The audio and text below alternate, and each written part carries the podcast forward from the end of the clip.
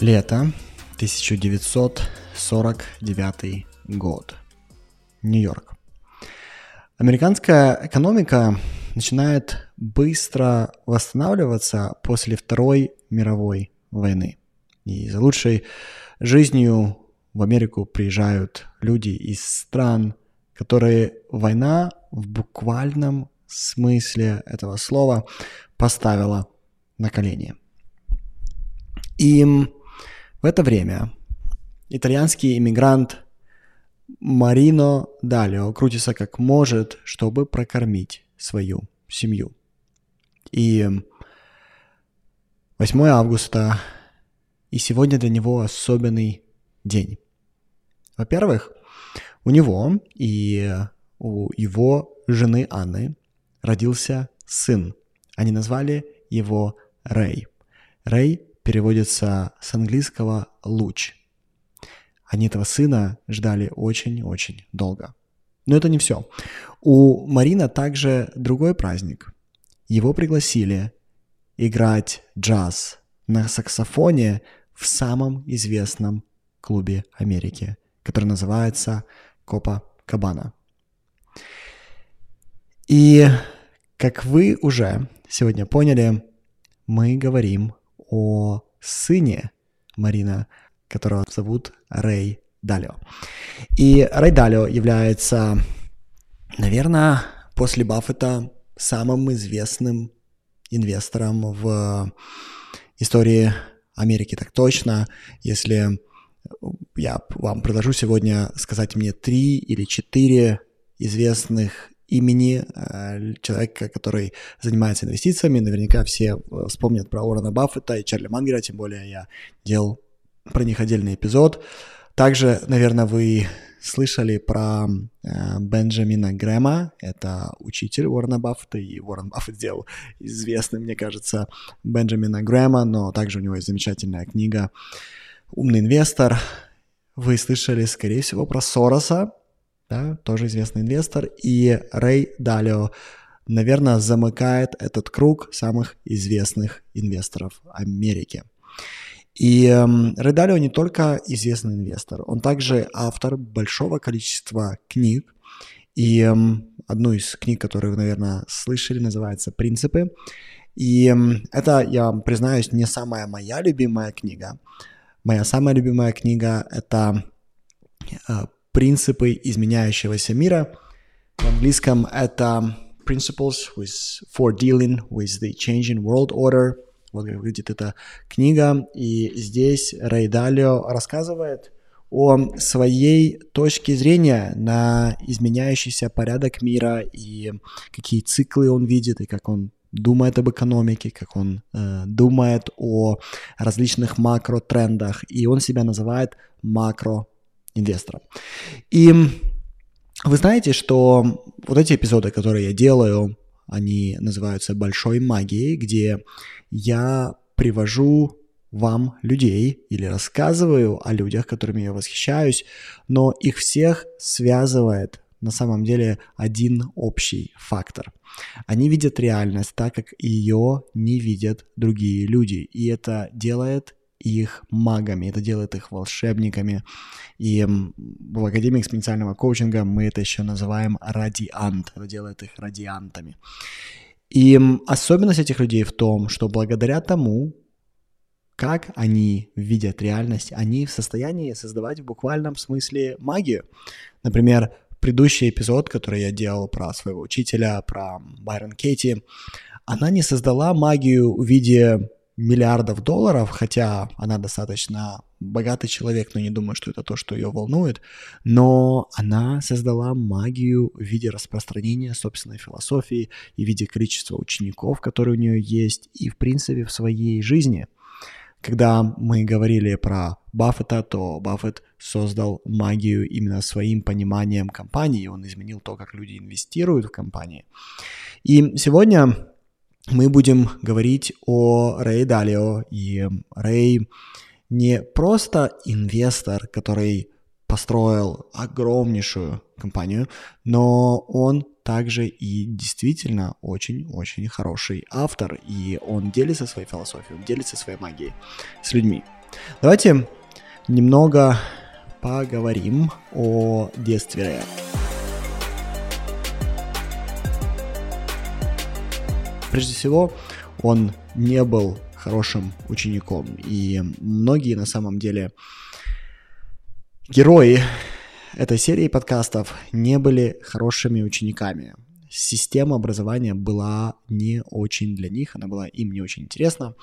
И одну из черт, которые вы будете все чаще встречать среди магов, о которых я вам рассказываю, это то, что они ненавидят, когда кто-то говорит им, что делать.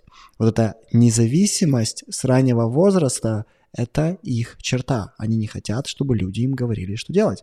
И так как в школах, особенно в то время, сегодня этим магам 40 плюс лет, когда они учились в школах, учителя требовали абсолютного беспрекословного подчинения. Во многих школах это до сих пор так.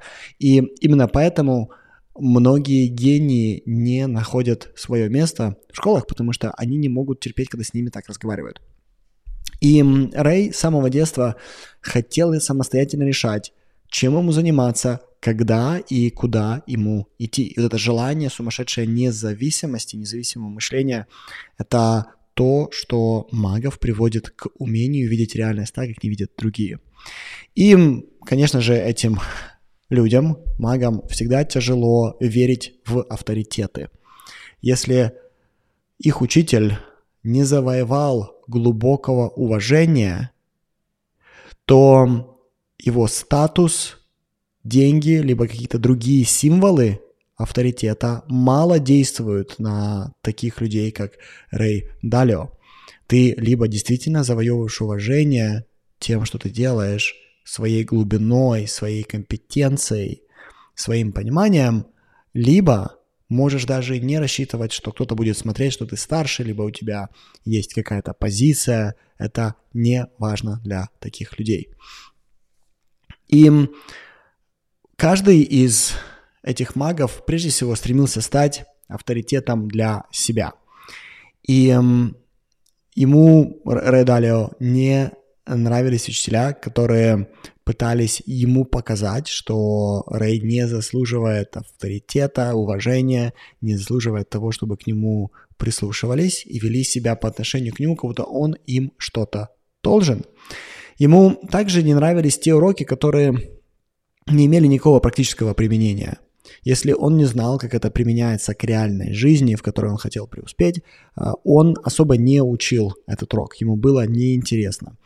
И опять же, вот это практическое мышление, оно является логическое, практическое мышление является одной из подписей магов, о которых мы э, говорим в этом сериале, да, или в этих эпизодах.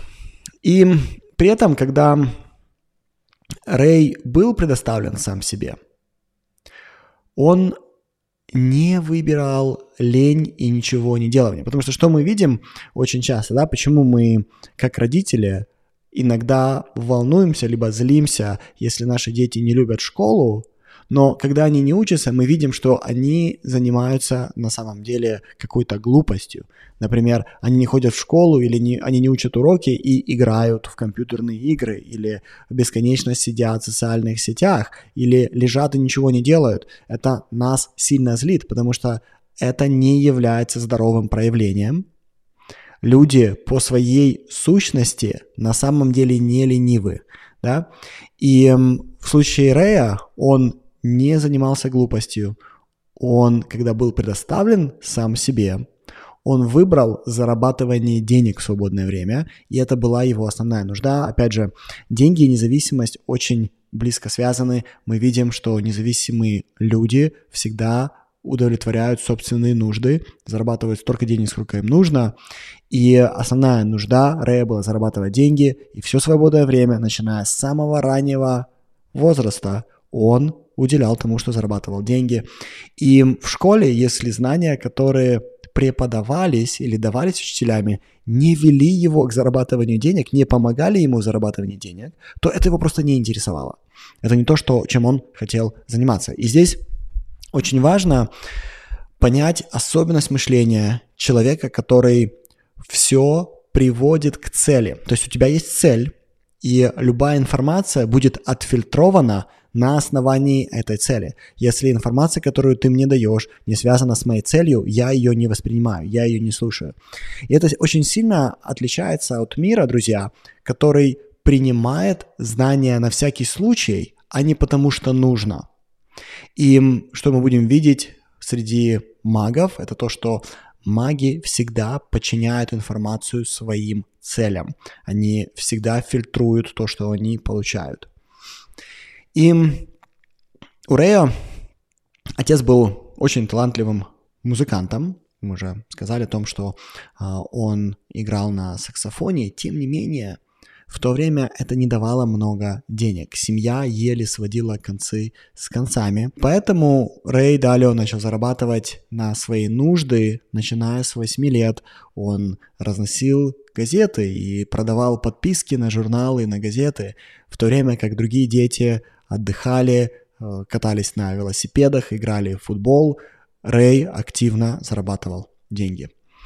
И это научило его полагаться на себя, тяжело работать и честно выполнять свои обязанности. И он начал, начал очень рано. Опять же, мы видим среди волшебников, что они взрослеют достаточно рано, достаточно рано хотят быть независимыми. И это дает им возможность начать намного раньше, чем все остальные. И к моменту, когда тебе 20-25, у тебя уже настолько большой жизненный опыт, в то время как многие только к этому возрасту начинают просыпаться. И из-за того, что Рэй начал 8 лет, он успел поработать 4 года, и в 12 лет с ним произошло то, что навсегда изменит его жизненный курс. Интересно, друзья, что с нами всегда происходит удача, когда мы к ней готовы. Когда мы активно и много работаем, удача застает нас в этом работающем состоянии. И Рэй уже активно работал, он пытался откладывать деньги, он сам удовлетворял свои детские нужды, он сам себе покупал то, что ему нужно было. И в 12 лет с ним происходит кое-что очень-очень важное. Дело в том, что в 12 лет он устроился работать в очень хороший, дорогой гольф-клуб в Нью-Йорке. И его работа была очень простая, ему нужно было носить за клиентами их клюшки и бегать за мячами. То есть это как раз работа для молодого мальчика. Тем не менее, из-за того, что у него была такая работа, он смог подслушивать богатых клиентов. Он смог слушать, о чем они говорят. Теперь смотрите, как интересно. Он отказался слушать своих учителей, потому что то, что они говорили, не имело отношения к миру денег. Ему нужны были деньги, он хотел удовлетворять свои нужды, он хотел быть независимым. А его клиенты, богатые люди, которые играли в гольф, общаясь друг с другом, говорят то, что Рэю нужно. Он их подслушивает, и так как больше всего его интересовали разговоры о деньгах, о том, как стать богатым, о том, как получить богатством эту независимость и компетенцию, больше всего Рэй любил клиентов, которые занимались трейдерством, то есть люди, которые работали на Уолл-стрит. Уолл-стрит – это одна из центральных улиц в Нью-Йорке, и э, там расположены биржи, и там расположены финансовые организации. Поэтому люди, которые работают на Уолл-стрит, обычно зарабатывают достаточно много денег, они понимают мир микротрендов, макротрендов, э, мир микроэкономики, макроэкономики. И э, они постоянно говорят о деньгах, если они действительно любят свою профессию. И Рэй был все это время возле них. Они жили жизнью, о которой мечтал Рэй. Они давали э, щедрые чаевые, они хорошо с ним разговаривали, но также самое важное, они друг с другом разговаривали о мире, который Рэя уже тогда интересовал больше всего. И опять же, это та особенность, которую вы будете встречать в моих эпизодах. И я хочу, друзья, наверное, чтобы вы здесь остановились и поняли один очень важный в жизни момент. Это мотивация. Смотрите, есть разные способы мотивировать себя. Ты можешь быть мотивированным развлечением, особенно если ты экстраверт, вещи, которые тебя развлекают, тебе нравятся, ты будешь играть в компьютерные игры, ты будешь э, смотреть какие-то веселые видео на Ютубе, которые развлекают. И когда тебе нужно будет чему-то учиться или что-то достигать, тебе важно, чтобы фактор развлечения всегда присутствовал. Теперь, если ты такой, тебе будет тяжело перестраиваться на вещи, которые в себе не несут развлечения. И тебе нужно будет искать другие способы мотивации. И один из хороших способов мотивировать себя, и обычно э, этим мотивированы люди, которые называют себя достигаторами, да, и почему они себя называют достигаторами? Потому что им нужно что-то достигнуть. Теперь почему им нужно достигнуть? Потому что они находятся в состоянии постоянной нехватки, небезопасности и недостаточности. Для них достижение – это побег из жизни, которую они ненавидят, которую они не хотят. И что мы знаем от всех достигаторов, это то, что в конечном итоге достижение цели их сжигает. Как только они достигли цели, наступает огромное разочарование, потому что вот это чувство небезопасности до сих пор осталось, да, и они меч- так мечтали об этом достижении, так мечтали об этой цели, они достигли, но они принесли себя из старой жизни. В глубине ничего не поменялось, они не стали лучше, они не стали спокойней, они просто какого-то, э, какой-то цели достигли, но жизнь принципиально изнутри не изменилась, она осталась такой же. И поэтому это их сжигает. Они так много потратили ресурсов и при этом ничего не получили внутри за это. Тем не менее, мотивация из страха, мотивация из злости – это то, что нас может держать очень-очень долго. Если ты это не сделаешь, то тогда будет наказание, да? И это про пряники, про палки и так далее. То есть это мотивация в виде вознаграждений и мотивация в виде побега из прошлой жизни. Теперь есть мотивация, которая намного интересней и есть эм, два разных вида. Что вы увидите, это то, что волшебники как раз мотивируются этими двумя способами. Они вдохновляются этими двумя дорогами. Первая дорога – это дорога мотивации на основании собственной личности. Обычно это выглядит следующим образом. Ты встречаешь в своей жизни героя или другого волшебника, и тебе так сильно хочется уметь делать то же самое, потому что ты ассоциируешь с э, тем же самым, или, или ты ассоциируешь с другим человеком все, что этот человек получает. Он получает признание, он получает власть, он получает деньги.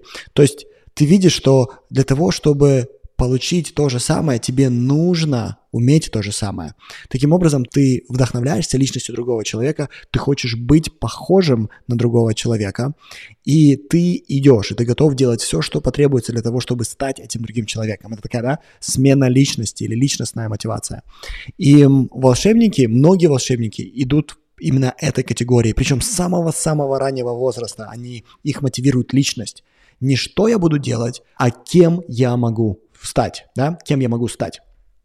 Теперь вторая категория, когда ты доходишь до личности, которой ты всегда хотел стать, и дальше типа как идти. И следующая дорога — это движение на основании и опираясь на свою сущность, опираясь на просто интерес.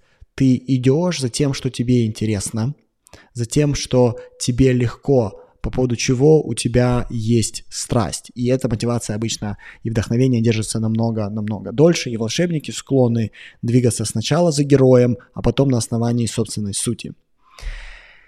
И они говорят часто себе, когда они только-только начинают и идут за героем, они говорят, если получилось у героя, то получится у меня у них нет понимания, что кто-то в жизни может быть выше их. У них нет этой мысли. Помните, да, как я говорил про Далио, у него не было никаких авторитетов.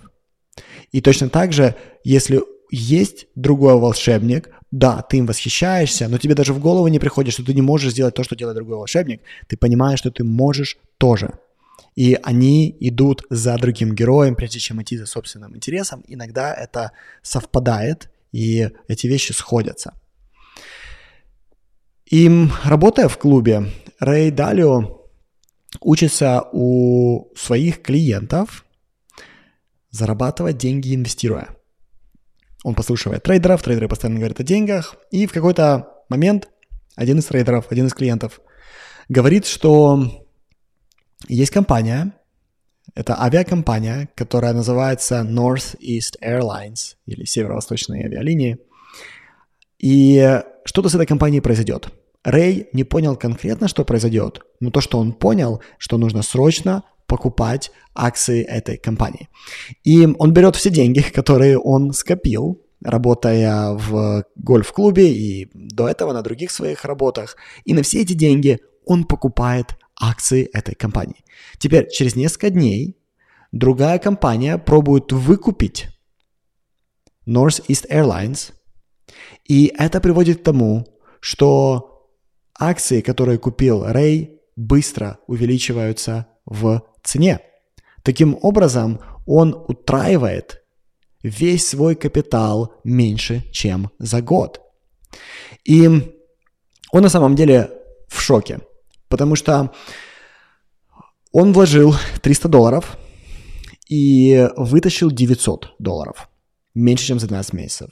Теперь, в то время, когда он вложил, ему было 12 лет, это условно 60-е, 900 долларов равно 10 тысяч долларов.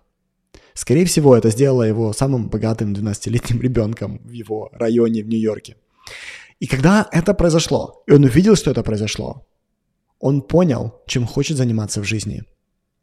И этот новый интерес приводит его в магистратуру Гарварда, где он изучает акции и трейдинг. И вот этот интерес, которому он больше не, э, как сказать, от которого он больше не отходит, этот интерес определяет для него все. И благодаря этому интересу Рэй изучает реальность макротрендов, реальность денег. Он учится видеть мир по-другому. И когда он находит, что ему интересно, его уже невозможно остановить. Ты всегда, когда ты волшебник, ты обсессивен ты развиваешь глубочайшую страсть по поводу какой-то части реальности. И ты не видишь, как волшебник, абсолютно всю реальность другими глазами, но когда ты развил страсть по поводу какой-то части реальности, и для Рэя Далио это был мир денег, мир инвестиций, он развил страсть по поводу этой части реальности и начал видеть ее по-другому, начал видеть ее так, как не видят другие люди.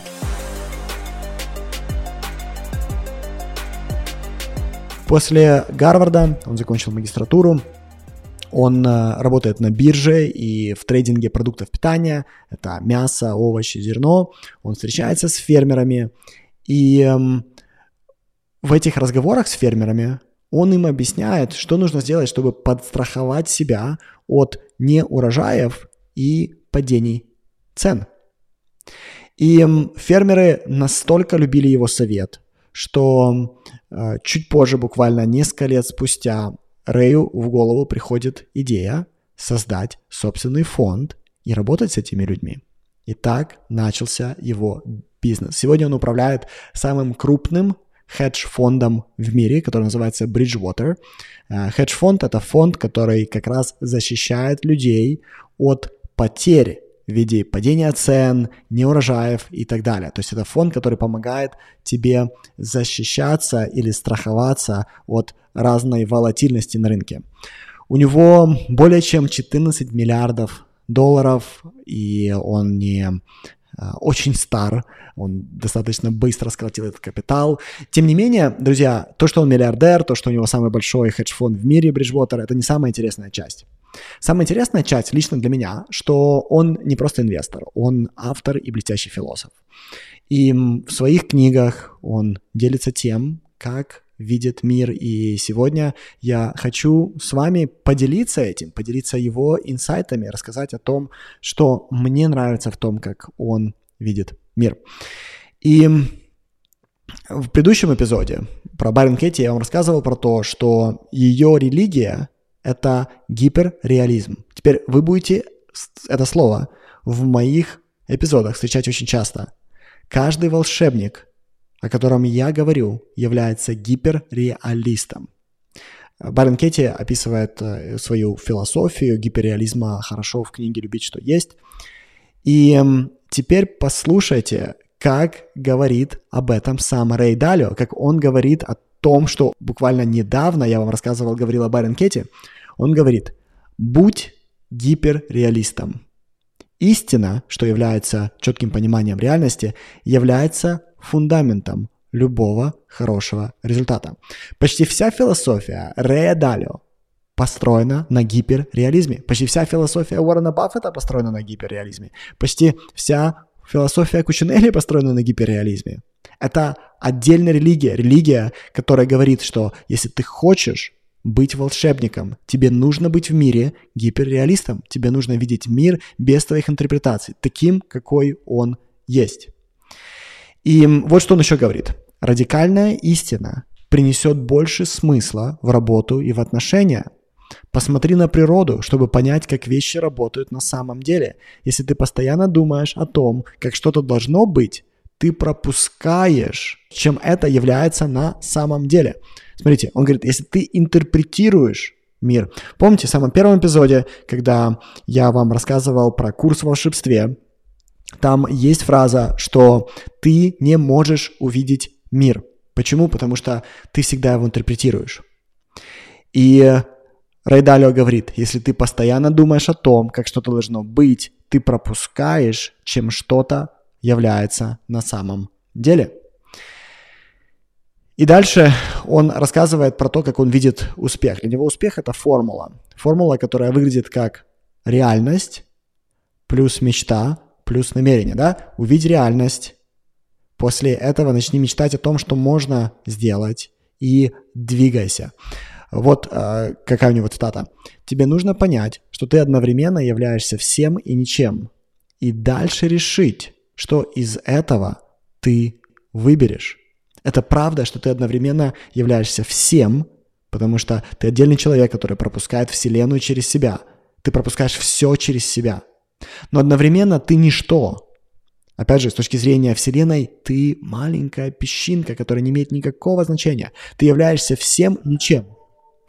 И дальше тебе нужно решить, что из этого ты выберешь.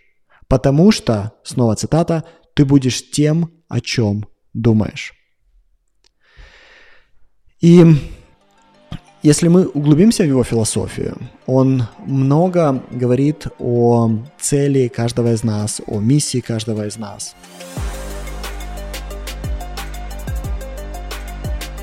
Буквально в предыдущей цитате я сказал про то, что Рэй говорит «посмотри на природу, чтобы понять, какими вещи являются на самом деле». И эм, он верит в эволюцию. И, знаете, как идея верить в эволюцию – это э, некий оксиморон, потому что в эволюцию невозможно не верить. Это то, что происходит, да? И Рэй говорит, что цель каждого из нас – это максимизация собственной эволюции. Что значит максимизация собственной эволюции? Ты здесь, чтобы максимально адаптировать себя к процветанию, чтобы максимально адаптировать свой род процветанию, чтобы передать это дальше. И вот что еще он говорит. Из-за того, что люди прячут свои слабости, они с ними никогда и не справляются. Не просят помощи у тех, у кого это сильная сторона. Такой подход становится их ограничением на всю жизнь. Обратите внимание, что мы делаем для того, чтобы люди нас принимали, чтобы мы принадлежали какой-то группе. Что мы делаем для того, чтобы нас любили, чтобы о нас думали хорошо? Мы прячем то, в чем мы плохи, мы прячем свои недостатки, мы прячем свою слабость. Это стандарт. Мы оденем маску и притворимся, что у нас все схвачено. И когда ты прячешь, безусловно, ты не можешь с этим справиться. Ты не можешь прийти к тому, у кого это сильная сторона, и попросить помощи. Почему? Потому что ты настолько глубоко чувствуешь себя неполноценным, что ты даже не можешь показать это другому. Теперь из-за того, что ты не можешь показать это другому, у кого это сильная сторона, тебе не помогают, ты не двигаешься дальше, ты не разбираешься с проблемой, и это становится твоим ограничением на всю жизнь. И это правда, я могу сказать, что из моей клиентской практики большинство клиентов, которые, когда ко мне приходят, они пытаются мне понравиться, они пытаются меня впечатлить. И моя первая интервенция всегда это создать достаточно большой уровень доверия, чтобы они начали показывать свои слабости. Почему? Потому что тогда мы знаем, что с этим делать, тогда мы знаем, как обойти, тогда мы знаем, как строить жизнь более качественно. Вот что Рейдалио говорит о целях и их достижении. Он говорит, не нужно путать цели со своими желаниями. И что это значит? Не нужно путать пассивные состояния и пассивное состояние – это желание, да. Я мечтаю об этом, я мечтаю о том. И это пассивное состояние, где ты ничего особо не делаешь, ты ждешь, что это просто тебе принесут завернутым подарком и просто тебе вручат. Да? О, я мечтаю построить прекрасную семью. О, я мечтаю стать богатым. И это пассивное состояние. И активное действие – это когда у тебя есть цель, и ты к ней двигаешься. И что Райдалио говорит, не нужно путать цели с желаниями. Не нужно путать активные состояния с пассивными состояниями. Почему? Потому что если вдруг тебе кажется, что твое желание, твоя мечта – это твоя цель, но при этом ты активно ее не преследуешь, то ты на самом деле себя обманываешь. И еще мне нравится, у него есть цитата, он говорит, не нужно путать символы успеха с успехом. И я это объясняю как разница между внешним локусом контроля и внутренним. Что это значит? Многие люди хотят успеха для того, чтобы впечатлить окружающих, для того, чтобы окружающие думали о них определенным образом. Они покупают символы успеха, но на самом деле внутри они себя ничего не представляют.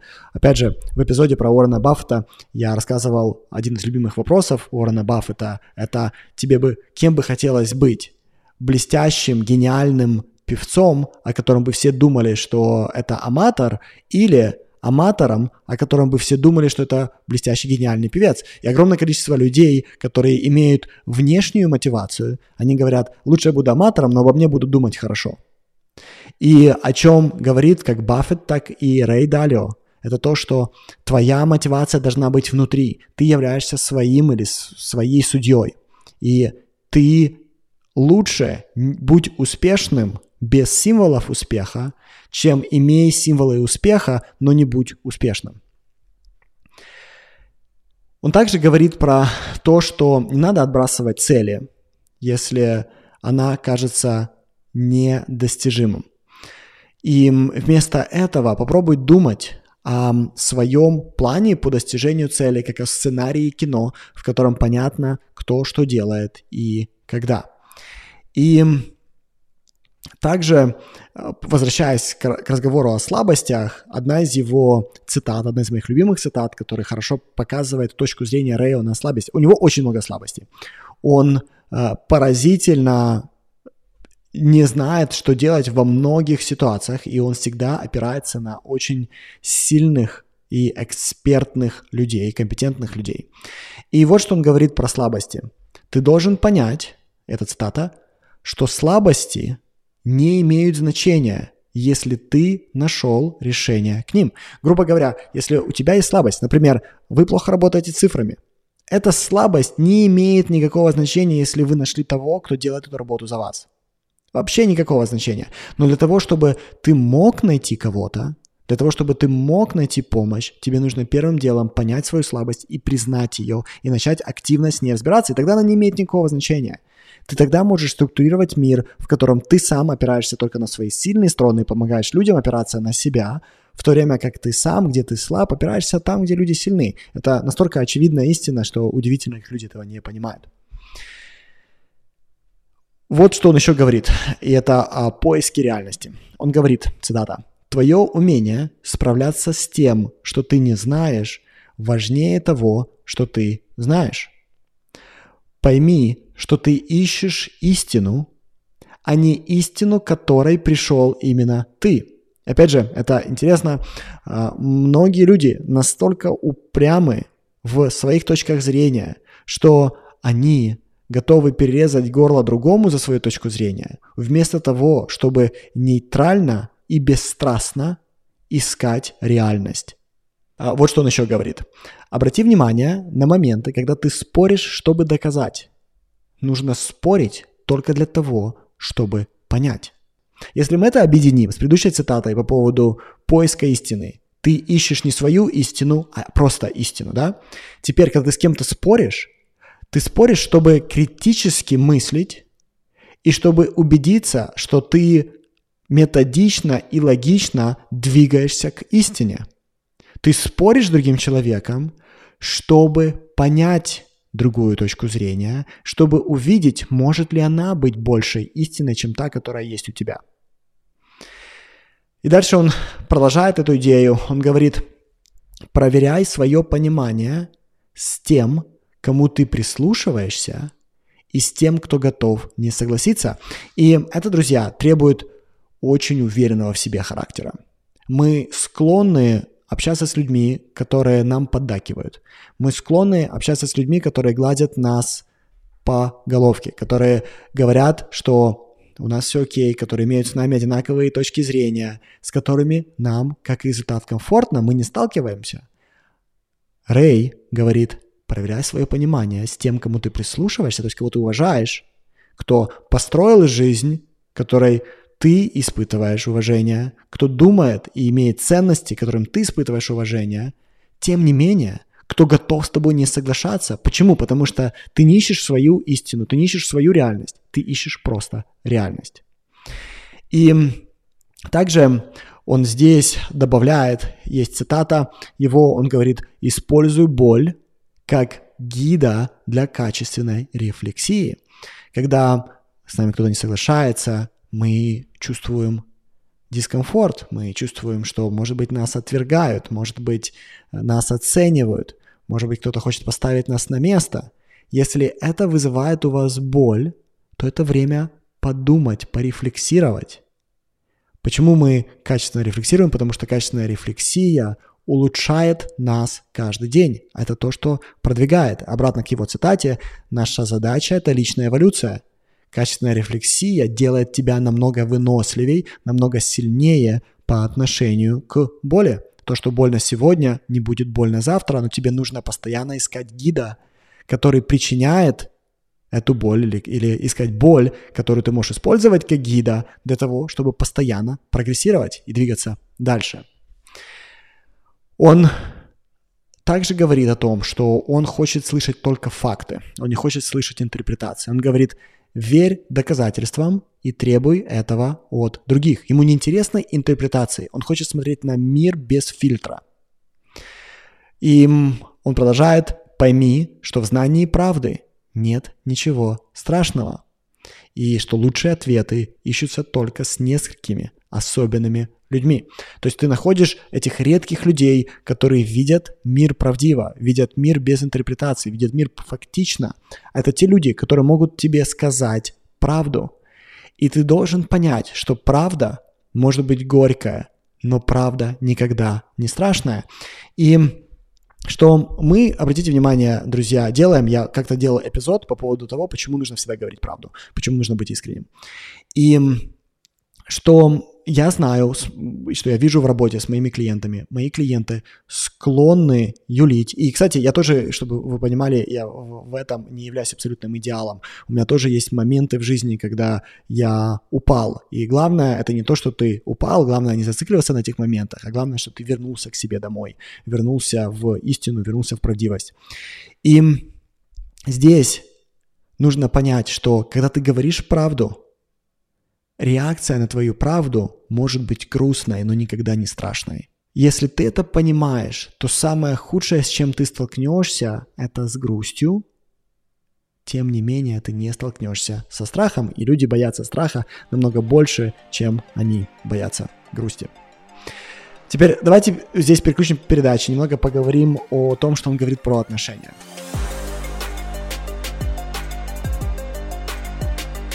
Рэй говорит, самое важное решение в жизни – это выбор партнера.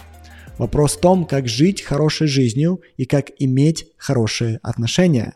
И важно понять, что это одно и то же. И здесь он, по сути, э, показывает или указывает на правду, что хорошая жизнь подразумевает счастливая жизнь. И счастливая жизнь прежде всего соответствует идее о том, что наши социальные связи, наша принадлежность, наш контакт с очень важными людьми делают нашу жизнь счастливой. Это намного важнее, чем все остальное. Если ты живешь более-менее безопасности, в теплоте, у тебя есть вода и еда, дальше это отношения, которые будут иметь самое важное значение в твоей жизни – После этого он э, говорит, что между умом и чувствами происходит постоянное сражение, и твоя задача привести их в гармонию, если ты хочешь построить хорошие отношения.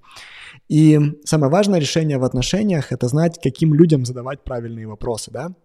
Очень часто мы сталкиваемся с жизненными проблемами, и мы не знаем, что делать, и мы задаем эти вопросы всем подряд, вместо того, чтобы прийти к человеку, который экспертен, который видит реальность определенным образом, ближе к истине, чем другие, и задать вопросы, и признать свою слабость, и сказать «помоги мне».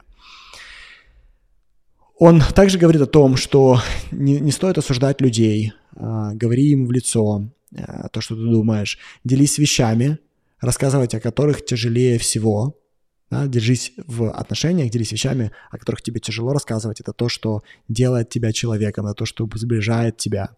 И убери из своей компании людей, которые не могут выдержать правды. Грубо говоря, вот что он имеет в виду. Если ты выходишь на этот путь искренности, путь восприятия реальности, максимальная истина, то в твоей жизни будут люди, которые не могут выдерживать правды, и это не твоя проблема.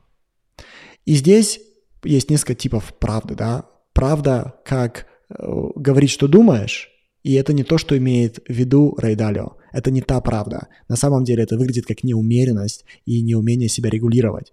Правда, о которой говорит Рейдалио, это умение видеть реальность фактично, доказательно и не искажать ее.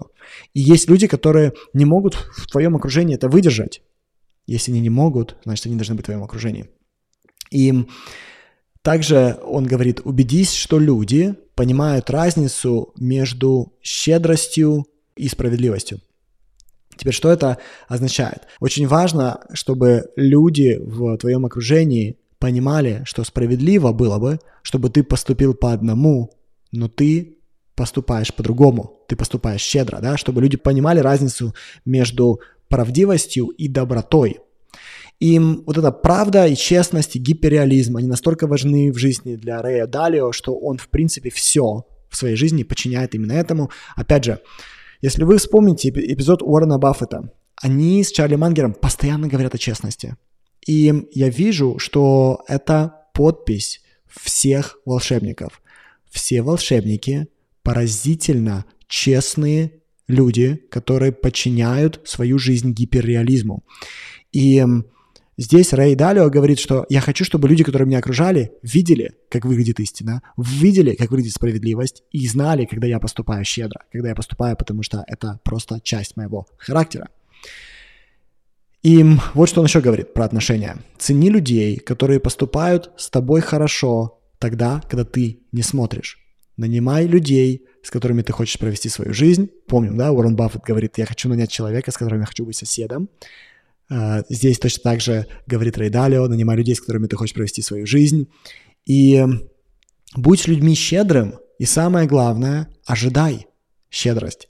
И это интересно. Ожидание щедрости подразумевает, что я смотрю на мир определенным образом. Я подчиняю мир своему мышлению. Я считаю, что люди рядом должны быть со мной щедрыми, потому что это справедливо, если я с ними тоже щедр. Вот что он еще говорит, и в этот раз про восприятие. Он говорит, новое слишком переоценивается по сравнению с великолепным. И это интересно. Мы склонны хайповать, мы склонны бегать за трендами, и Рэй Далио говорит, а, это интерпретация, это затмевает то, как мы думаем о вещах нужно не забывать, что действительно хорошо, а что кажется хорошим. И он говорит, новое слишком переоценивается по сравнению с великолепным. Он также говорит, что вблизи все кажется больше, когда ты сталкиваешься с проблемой, вот так вот она перед твоим носом, она кажется очень большой, но как только ты делаешь шаг назад, проблема кажется меньше, он также говорит, что знание, какие ставки не стоит делать, то есть что тебе не нужно, не менее значимо, чем знание, какие ставки стоит сделать. И также он э, говорит о том, что нужно распрощаться с заслугами или стыдом, думай, что верно, а что нет. Что он имеет в виду? Распрощаться заслугами или стыдом и думать, что верно, а что неверно. Очень часто люди тебе аплодируют, хвалят за определенные вещи и стыдят за другие. Теперь, если ты поверил в их историю, ты будешь действовать в жизни согласно их нарративу. И тебе нужно думать независимо, чтобы понять, это тебя социальный нарратив заставляет принимать определенные решения. Ты просто идешь за признанием, то есть заслугами, или стыдом, потому что тебя стыдят, стыдят и что нельзя делать. Если ты думаешь независимо, то ты сам решаешь на основании своего собственного морального компаса, что окей, а что не окей. И последнее, чем я э, хочу завершить этот эпизод о Рэй Далио, это о том, какими себя окружать людьми. Он говорит, выберите людей, которым больше всего хочется верить и которые думают по-другому. Постарайтесь понять их образ мысли. Теперь, как понять, кому стоит верить? И вот как Райдарио для себя определяет этих людей. Эти люди достигли успеха как минимум три раза в том, о чем они говорят. И это про честность, честность советовать, да. Эти люди могут хорошо объяснить причинно-следственные связи, которые привели их текущему восприятию. Это то, как они видят реальность. Они могут объяснить, почему реальность является такой, какой они видят. Они понимают, какую роль вы играете, и вы понимаете, какую роль вы играете. Вы сейчас играете роль учителя, студента или равного. И вы также должны увидеть, что каждый, кто пытается понять, должен делать это с большой долей скромности и открытости. Про что тут говорит Рейдалио? Если вы ученик, если вы застали себя в позиции ученика, вы пытаетесь понять, неважно, кто вы, неважно, какой у вас статус, вы должны опустошить свою чашу знаний и двигаться к миру максимально открыто, с наивностью ребенка, для того, чтобы видеть реальность без ваших интерпретаций. И одновременно вы должны иметь огромную долю скромности. Okay? Вот что он еще говорит про людей, о том, какими людьми себя окружать и как себя вести. Он говорит, будь аккуратным со сверхуверенными людьми, которые говорят быстро. Что имеется в виду? Обычно люди, которые ведут себя сверхуверенно, говорят слишком быстро, это люди, которые вас вводят в заблуждение. Оценивай людей честно. В сухом остатке честность и доброта – это одно и то же. Обращай внимание на наличие паттернов в ошибках. Следи, чтобы они не были результатом ранимости. Что он имеет в виду? Это то, что у некоторых людей есть слабости, и если человек не признает свою слабость, он будет допускать ошибки на основании этой слабости – и в каждой из этих ошибок будет один и тот же паттерн. И тебе нужно обращать внимание, если человек не видит этот паттерн, потому что не хочет показывать свою слабость. Это важно. Ты не хочешь, чтобы рядом с тобой а, люди делали ошибки, ты хочешь им помочь, да? И он также говорит про ошибки, что пойми разницу между допустимыми и недопустимыми ошибками. Не разрешай с тобой работать людям, которые делают недопустимые ошибки. Или в данном случае не просто работать, а быть людям, которые делают недопустимые ошибки. Теперь как мы можем понять, где допустимые ошибки, а где недопустимые ошибки. На самом деле ты используешь свой собственный моральный компас для того, чтобы увидеть, что является допустимо, а что не является допустимо, и ты сам строишь свою жизнь, ты сам судья в своей жизни. Опять же, про людей Рейдалио говорит, что великие люди обладают как великими характерами, так и великими способностями – если хочешь достичь величия, ты не можешь идти на компромиссы там, где не должно быть компромиссов. И еще один момент, который достаточно горький, он говорит, не разрешай лояльности к людям мешать истине. Что очень часто происходит, это то, что ты любишь человека настолько сильно, либо э, что-то тебя связывает с этим человеком, может быть, прошлая история, может быть, вы учились вместе, может быть, это член твоей семьи. И ты настолько лоялен, что ты готов закрыть глаза на то, на что глаза нельзя закрывать, на истину. И Рэй далее тебя предупреждает, не разрешай лояльности мешать пониманию истины. Окей, Друзья, ну что ж, я надеюсь, что это было для вас достаточно плотно. Как обычно, вы можете скачать мои заметки. И надеюсь, что вы сегодня что-то со мной выучили о еще одном волшебнике, о Рэй Далио. Спасибо и до скорых встреч.